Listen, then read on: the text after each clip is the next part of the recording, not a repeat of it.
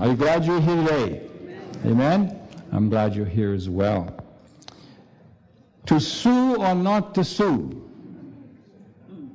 Now, the Sue is not the name of a lady, all right? Is that a legitimate question for a Christian to ask? Our exposition of First Corinthians brings us to a very interesting and relevant topic, and that is a topic of suing.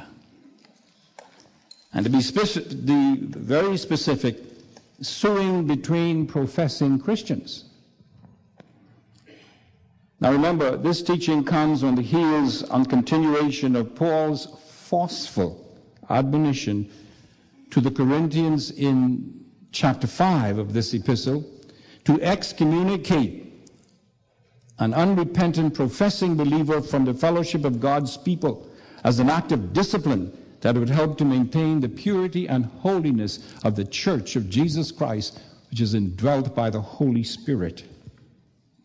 This led, of course, into a four-message expositional excursus on the topic of church discipline. Chapter six, verses one through eleven of First Corinthians continues with the issue of how believers are to deal with disputes between themselves. It's a continuation. But before we get on to the topic from the Scripture itself, let's look at a definition of what it means to sue, or the actual word is suit, from a legal perspective. Here's some definitions I came across. First, to file a legal action against someone, generally a non-criminal action. Now, I want to emphasize that point. The issues that we will be talking about here concerning between uh, issues between Christians have to do with non-criminal activities or actions. Criminal things we have no question about, right? But we're talking about uh, non-criminal action. To seek by request, to make application, to petition, to entreat, to plead, to bring legal action against a person, a company, or other entity by filing a lawsuit. Now here's another one, and this is the one I want us to look at because it's probably more understood by us. To seek justice. It's the point I want to underline. The object or the of a suit, the suing someone, is to satisfy justice. To seek justice or right from a person by legal process. Specifically, to bring an action against. But actually, as I studied this through some of the law information that was passed on to me by a friend here, is that uh, really the suit isn't completed until the action has been completed. Until then, it is only an action that has been moved or made. To bring an action against, to proceed with and follow up a legal action to proper termination. So this is what we are going to be talking about today, and not because I want to talk about it, because, but because it's the next subject in the book that we are looking at from Scripture. But now, to put things into a local context and to show the relevancy of the subject, I've asked Mister Brian Moree, Q C, to describe for us the prevalence of suing in the Bahamas. And as you can see, he's more than qualified to do so. He's a senior partner of McKinney Bancroft and Hughes, and his particular areas of expertise: commercial litigation, liquidations, insolvency, insurance, bankruptcy, I hope I never see you, banking law, mergers and acquisitions. Mister Moree has acted as a stipendiary and circuit magistrate and a judge of the Supreme Court of the Bahamas. So if anybody can give us some solid information to this young man. Mister Moree. Pastor just asked me to give a very short overview of, of um, the subject from my perspective as one who is a practicing lawyer. And I think I'd just like to make three or four quick points. Um, there's no question that we here in the Bahamas, together with most other countries, uh, are facing a proliferation in what we call private litigation, which is really the, the process by which people sue other people for any any number of reasons. That could include a commercial dispute, a business dispute. It could include a contract dispute uh, between persons. It could include a family or domestic dispute. But the reality is that our court system, as is the case with most court systems in other parts of the world, simply cannot keep pace with the volume of lawsuits that are being filed. Um, just to give you an example, in the latest statistics that I could come across um, were the statistics for, nine, for two thousand seven. Um, so they're a couple of years old. But in two thousand seven, there were one thousand four hundred sixty-nine lawsuits filed uh, in that calendar year. Um, in the commercial and civil division of the courts.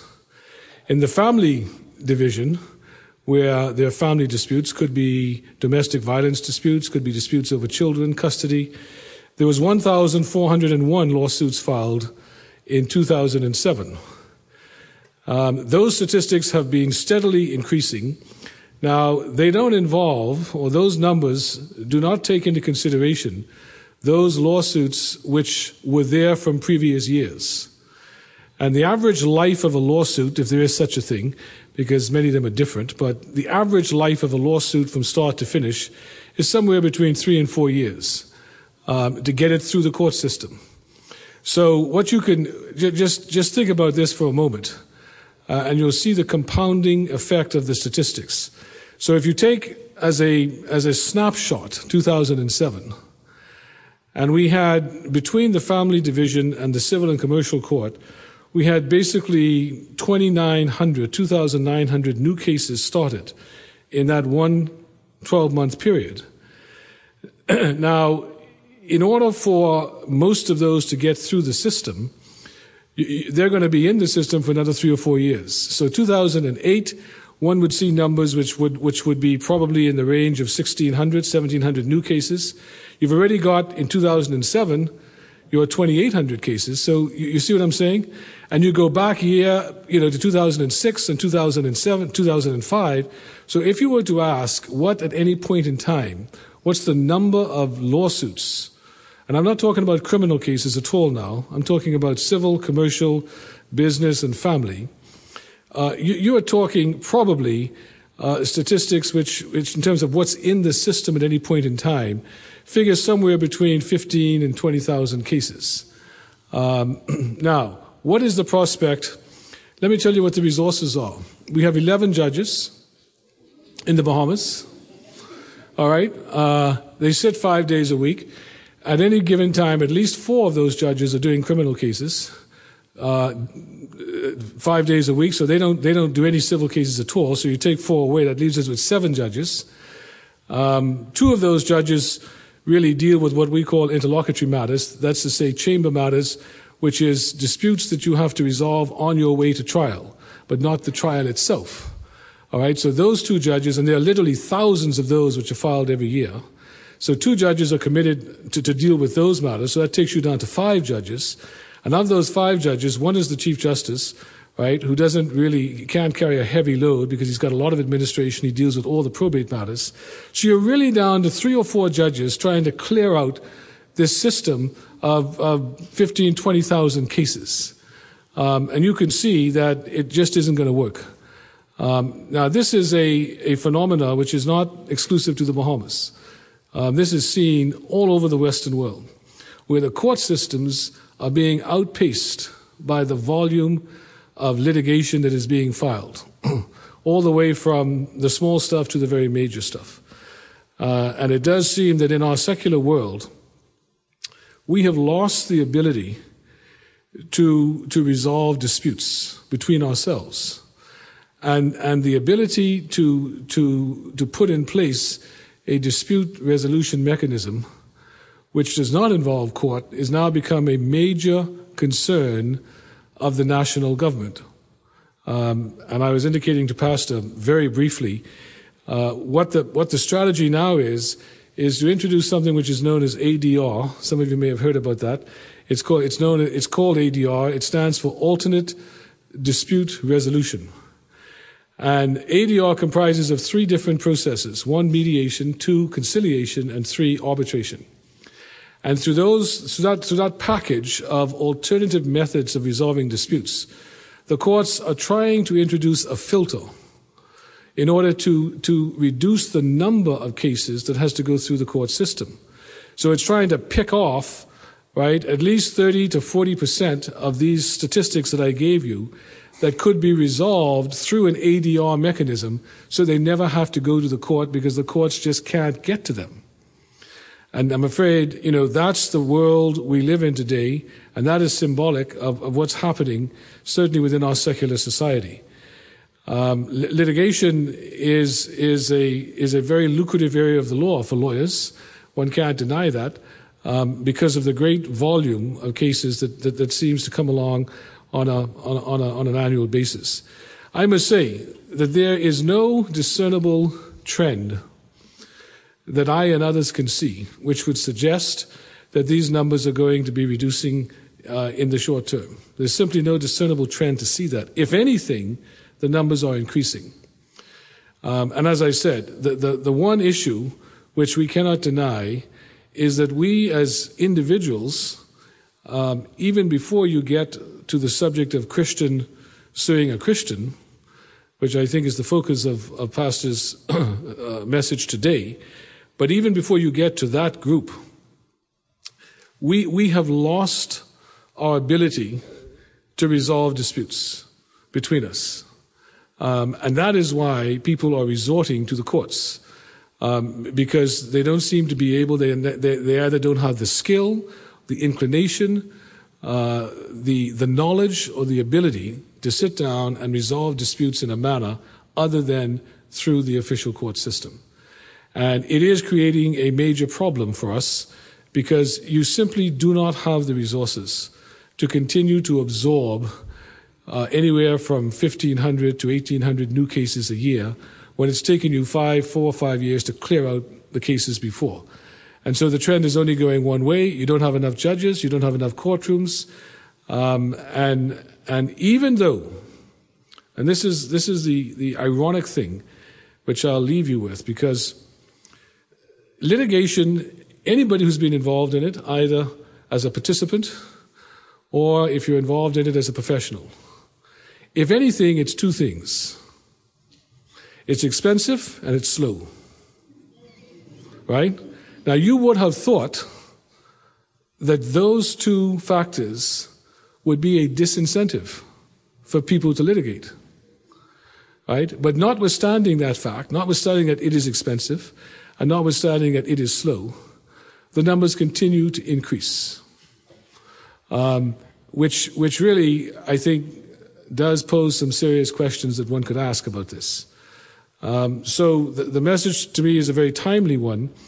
Um, I can I can tell you that certainly on the family side, anybody who's been involved in a family dispute will know that solving it through the court system is a wholly inadequate way. I don't know a single judge who sits in the family division that would tell you that the best way to resolve a family dispute, right, particularly with regard to children, is to go into a public environment, file a bunch of documents, go to a man or woman you've never met in your life, all right, give them three hours, and they're going to decide what happens to the child, all right? And that's the way the court system resolves custody disputes, right? This doesn't make any sense at all. Yet the trend continues to be that that that more and more parents are finding it impossible to resolve these disputes by themselves, and so they end up going to court, right, to a very imperfect system, right, which can in no real sense, right, produce uh, justice on a consistent level, because the presiding judge just does not have the time, right, or the resources to investigate the circumstances of that family in sufficient detail to really make an informed decision. Uh, and so they do the best that they can. Um, and one would have thought that, that, that, that parents would find a better way of trying to resolve the disputes. Um, so the only hope on the side, on the on the horizon in terms of controlling these numbers is to to to work with this A D R system, this alternative dispute resolution system, and to encourage persons, right, to use mediation or conciliation or arbitration as a means of resolving their disputes in a more effective way. And certainly, with regard to the church, I think the pastor will be saying a little bit more about that. Um, so I'm afraid it's not very good news. Um, we are a very litigious people. That's the fact of the matter. The influence of the United States of America in this sense has been profound. Um, you know, those of you who are old enough to go back to the sixties and the seventies, I think you would agree um, that people, you know, you had a problem, you didn't issue a writ. You know, you didn't whip out a writ and serve it. Right? There were other ways of trying to resolve your dispute. Today, issuing a writ, which is the way you start a lawsuit, right, seems to be the first alternative, not the last alternative, uh, because we become a very litigious people through the influences of North America.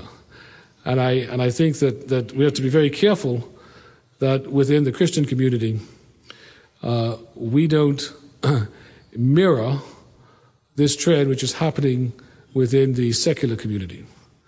And this is an area, like in so many areas, where we are called upon to be the salt or the light. And there should be a point of distinction between the way in which Christians resolve disputes and the way in which the secular world does. Thank you very much.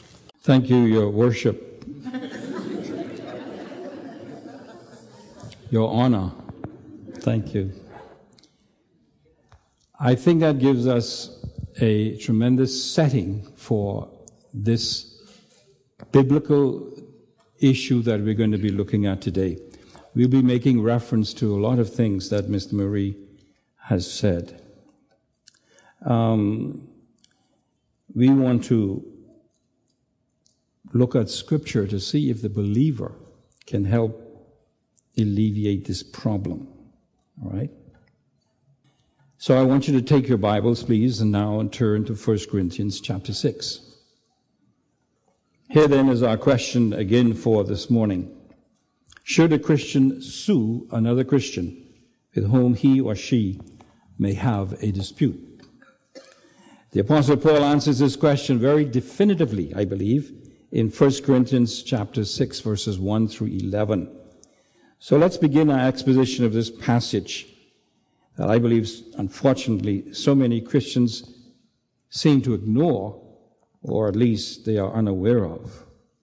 Remember, again, Paul in chapter five has just concluded talking about the need of believers to deal in a spiritual and Christ-like way in dealing with a member of the church who has sinned and who refuses to be reconciled with the leadership of the church by refusing counseling, and so they had to be excommunicated. In other words, the dispute was not uh, satisfied properly. This chapter six is actually a continuation of that teaching and reinforces the apostles' teaching that the church must be able to care for its own problems without the unsaved when it comes to dealing with disputes between professing believers. Paul is very clear on that. There's no reason why a believer should have a problem between another believer solved by an unbeliever. That's the bottom line. So here's the presenting problem, as I like to call it. Verse one. When one of you has a dispute with another believer, I'm reading from the New Living Translation, how dare you file a lawsuit and ask a secular court to decide the matter instead of taking it to other believers? As I say, I call this the presenting problem. And Paul lays out all the facts in this out in this opening statement of what he's going to say. To broaden, what he's saying is secular courts should not be the arbitrators of disputes between Christians. Or, to broaden the principle, non-Christians should not be the arbitrators of disputes between Christians. To put it even more simply, Christians are to settle their own disputes. That's the bottom line. Now, Paul gives two alternatives and reasons for each of them in this passage. The first alterna- alternative he gives in dealing with disputes with believers, one with another, is that you settle it among yourselves. And the first reason he gives for others in verse two. Don't you realize, the King James Version says, don't you know? And as we're going to see, this is one of six instances where Paul makes this statement. Don't you know, don't you know, don't you know, don't you know, don't you know, don't you know, don't you know, don't you realize? In other words, he's saying, hey, believers, you should know this. Don't you realize that someday we believers will judge the world? And since you are going to judge the world, can't you decide even these little things among yourselves? In other words, Paul is saying, Christians are destined to judge all non-Christians. Can't we judge ourselves now? That's his argument. If you're destined to this greater thing, can't you do the lesser while you wait to do it? The implication is, yes, you can. We're able to do it. And we should do it. In fact, we must do it if we are to truly reflect that we are Christ-like as we claim to be. And so Paul continues to say, don't you know, don't you know, don't you know, don't you realize? Paul assumes that they do, or at least they should know this truth. He must have taught them this already. Don't you know, don't you know who you are, is what he's saying. Why are you behaving like those who you are not? Then he gives a second reason in verse three. Don't you realize? Don't you know that we will judge angels? So he goes from the non-spiritual to the spiritual world, material to the spiritual. Don't you know, don't you realize that we will judge angels? So you should surely be able to resolve ordinary disputes in this life. Paraphrase, we could put it this way. Since Christians are destined to judge spiritual beings in the future, surely we have the ability to judge natural or spiritual things now in the present. That's the argument. Notice the phrase again. Don't you realize? He continues to ask this. Christians should know this.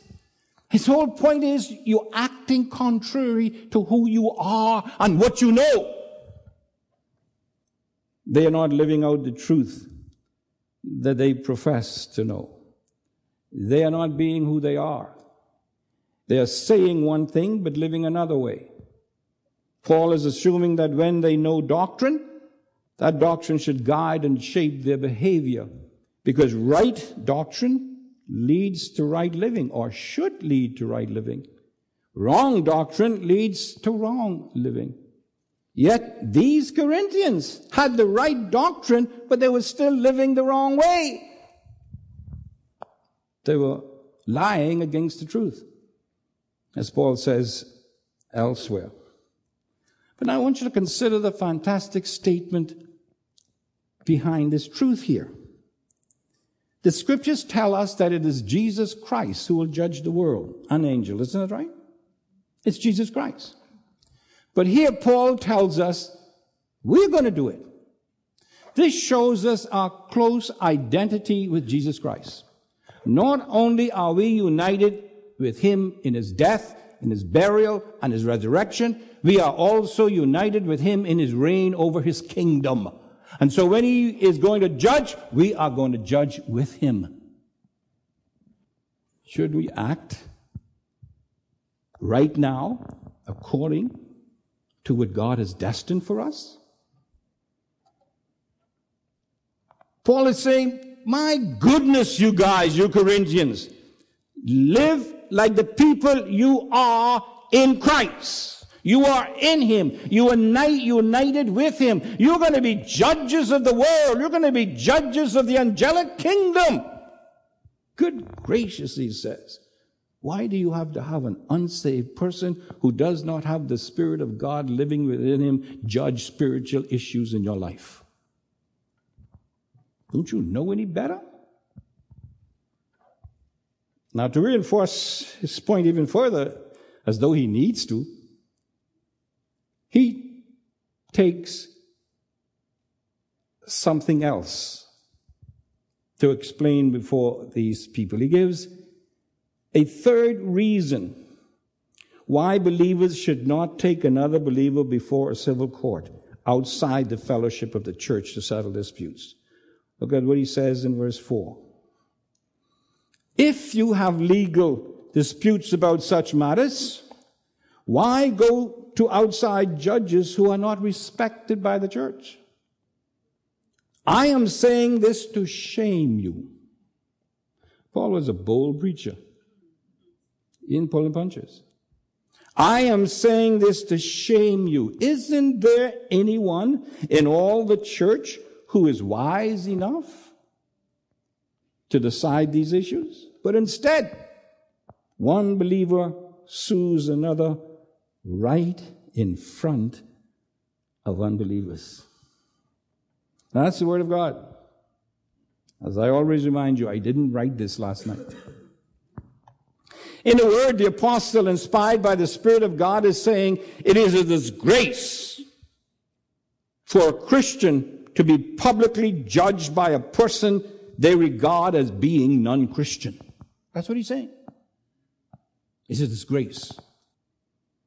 Now, when Paul alludes to judges who are not respected by the church, he means that the church do not, or at least should not, consider the opinion of a civil court of higher value or regard concerning spiritual matters than the church.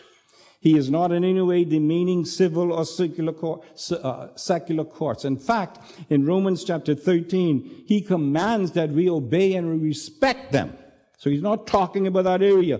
Here, he's talking about these courts making decisions on spiritual matters concerning two believers. For a Christian, Paul says, to take another Christian before civil or secular judges who do not have the Spirit of God living within them to determine a matter between two Christians who do have the Spirit of God living within them is a disgrace. It is a disgrace to God, it is a disgrace to the Christian, and it is a disgrace before angels as well. It is a disgrace before the unsaved. But secondly, Paul says, a qualified Christian is available to do this job. Use him. There are wise people, spiritual people within the Church of Jesus Christ who can decide these issues. Why go outside? But then Paul gives a second alternative to dealing with this issue, one that hits at the very heart and core of what it means to be a true disciple of Jesus Christ. This is the tough one. This is what I call alternative number two. And he says in this part, take the loss rather than sue. Reason number one for this, verse seven. Even to have such lawsuits with one another is a defeat for you.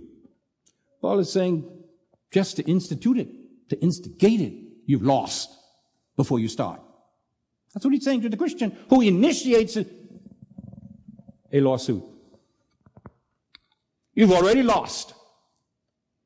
In other words, he's saying, in the context of our passage, as a Christian, you lose by simply going before a carnal court, taking out a writ against another one, believer.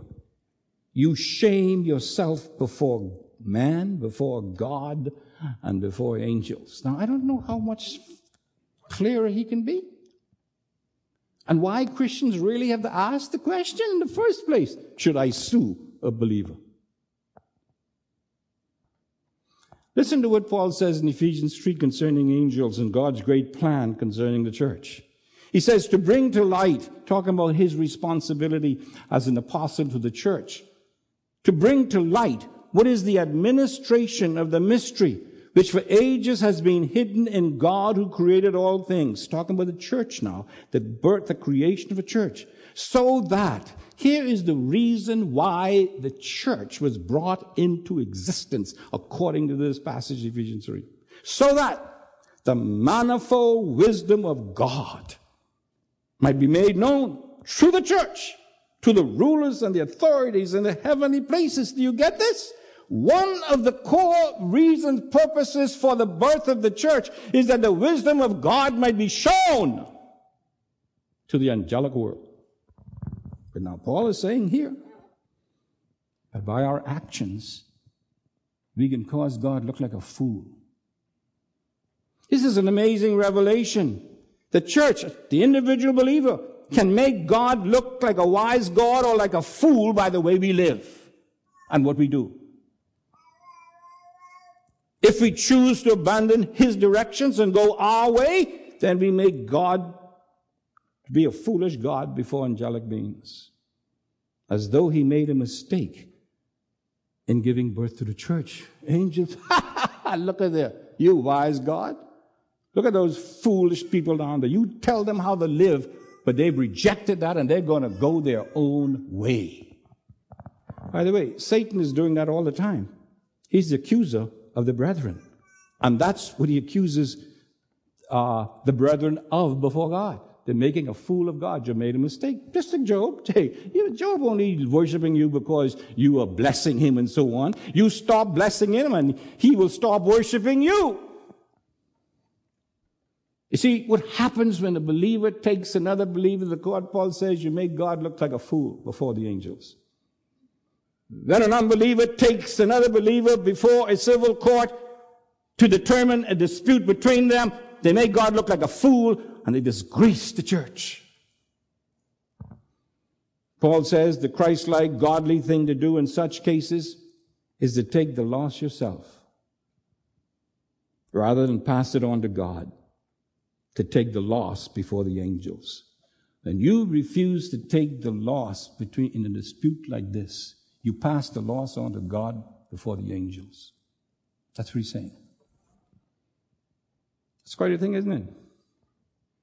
But Paul doesn't stop there. I wish he had. Because as though that wasn't enough to cause believers to do what God says in this issue, he gives a second reason why we should take the loss. And that is, you cheat your brother or sister when you see them before the secular court. Look at verse eight, seven.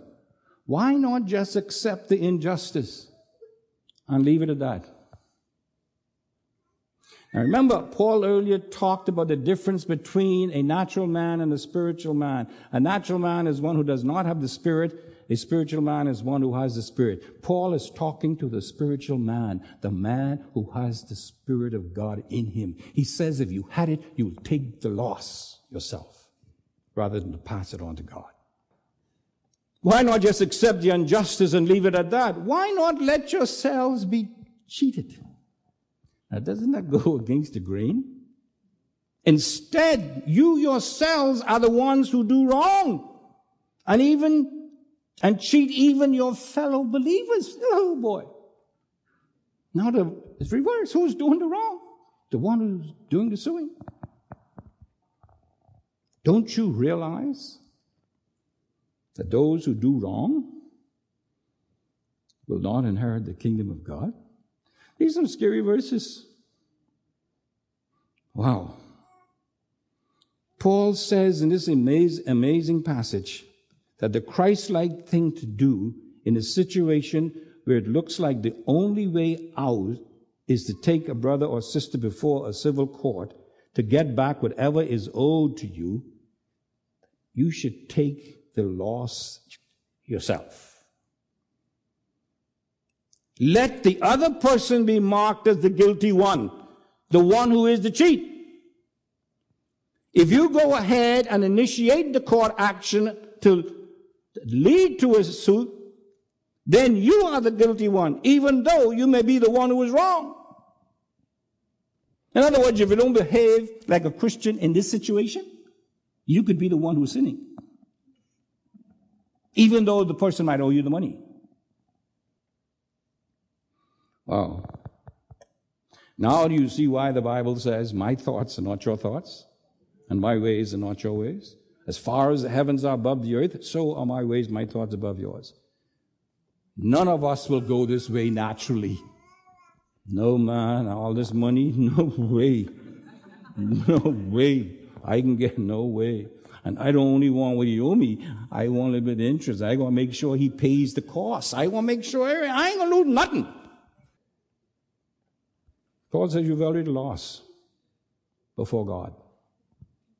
You might win the case, but you've lost it before God. Only a person who's truly committed to honoring God in their life at all costs would be able to do this. The natural man or the carnal Christian would die first. Notice verse nine. And again, Paul says, don't you realize, don't you know? Paul is implying that these Christians at Corinth or professing believers will consciously go against what they knew God wanted them to do. They knew it.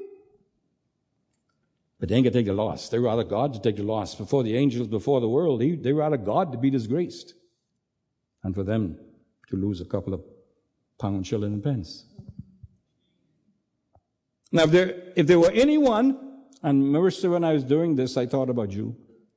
If there were anyone who could be said to be living in sin, it would be these Christians, these Corinthians. Why? Because they were deliberately going against what they knew God required to do. They were going against again and again and again. They caused Paul to remind them of an extremely vital truth that impacted the very essence of their profession as a believer. Paul is going to bring this home in this statement. He says, don't you realize that those who do wrong, and the tense here is continuous, meaning a continuing to do wrong, a way of life, knowing that it is wrong.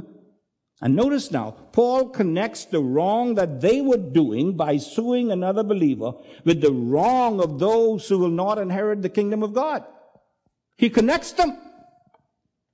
Those who do wrong. The idea is that what they were doing, claiming to be Christians, were characteristic of those who were not Christians and had no part in the kingdom of God. This is his third reason, in fact, for the alternative of taking the loss rather than suing another Christian. He says, in doing so, you are manifesting the traits of an unsaved person, an unregenerated person. Notice what he says, don't fool yourselves.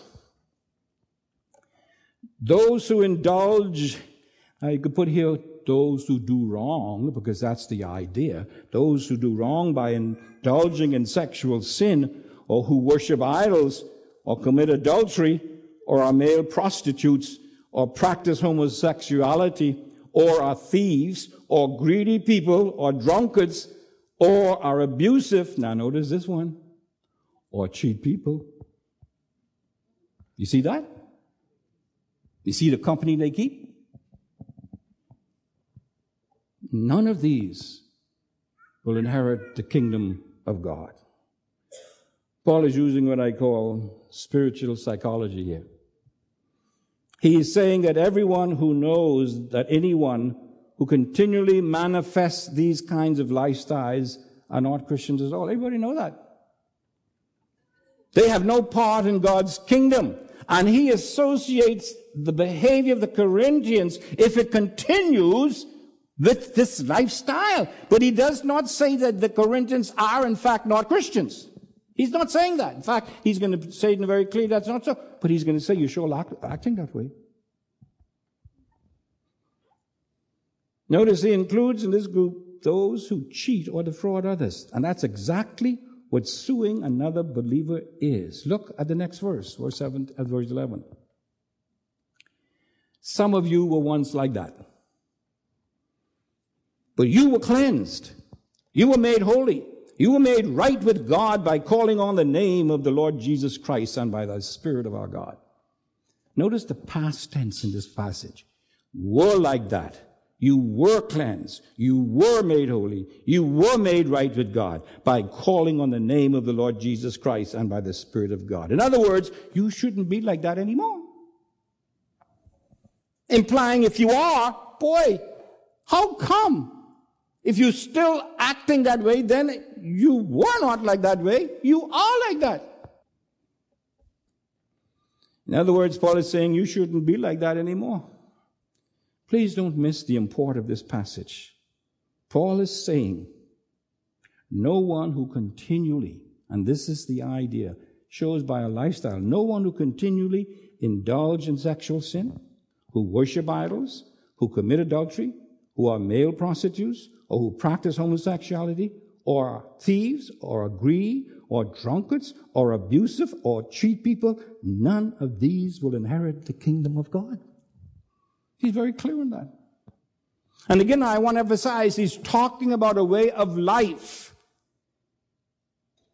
He isn't saying now that Christians can live like this and then expect to be cleansed and continue to live like that. Mm-mm. You're going to put this in a past life. That's what he's saying. However, Paul also makes it clear that all such people can become members of the kingdom of God. How? By being cleansed. Cleansed by what? The blood of Christ. Being made holy, consecrated by the Father, made right with God by calling on the name of the Lord Jesus Christ and by the Spirit of God. The entire triune God is involved in this. All the elements required to be born again is, are included in this verse. The blood of Christ, calling on the name of Christ, the regenerating work of the Spirit of God, the sanctification of the Spirit. All are here.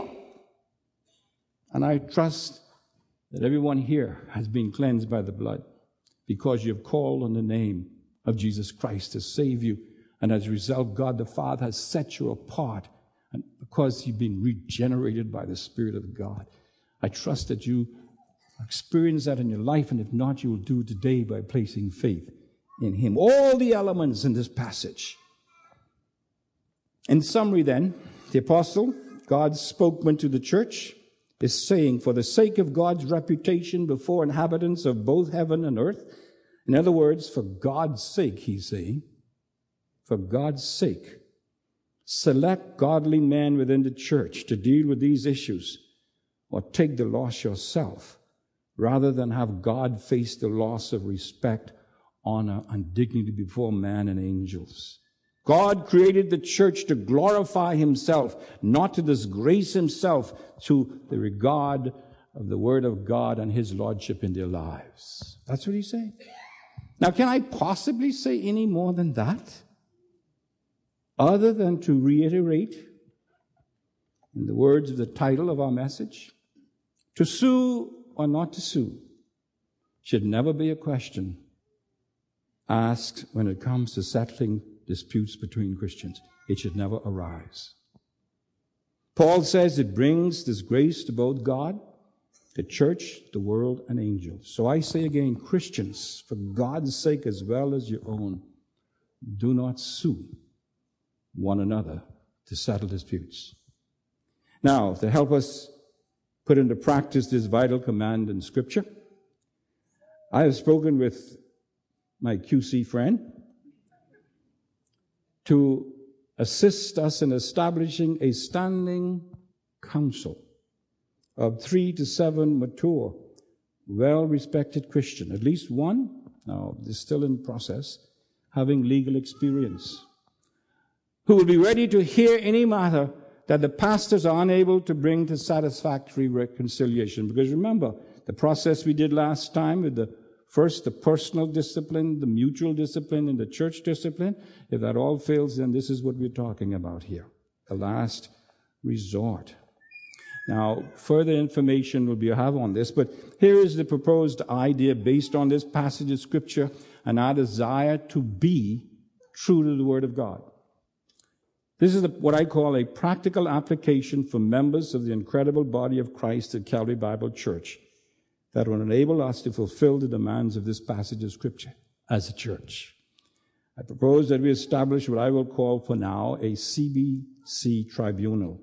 The word tribunal means a court of Christian justice us, for us, a court of Christian justice. The purpose is to glorify God by following biblical principles to bring about just reconciliation between members of the incredible body of Christ at Calvary who have disputes that would otherwise be taken before the civil courts for settlement.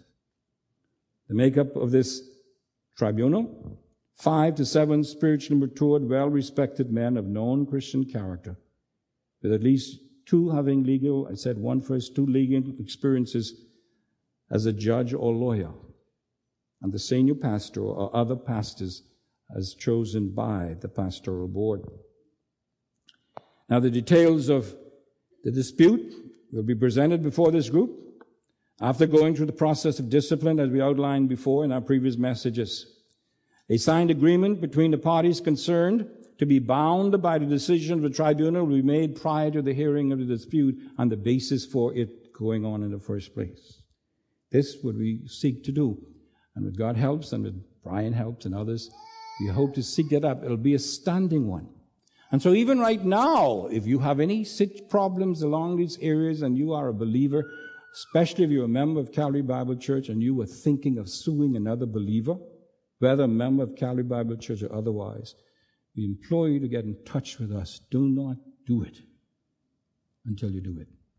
Get in touch with us, because we hope to establish this and set it up as soon as possible in order to be obedient to the Word of God. And all of God's people said, amen. Please bow with me in a word of prayer.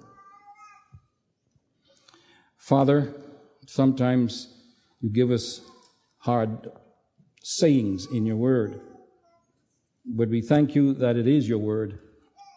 Help us now, we pray, with enablement of the Spirit of God as we seek to glorify you, to do what you have told us to do in this passage. In Jesus' name we pray. Amen.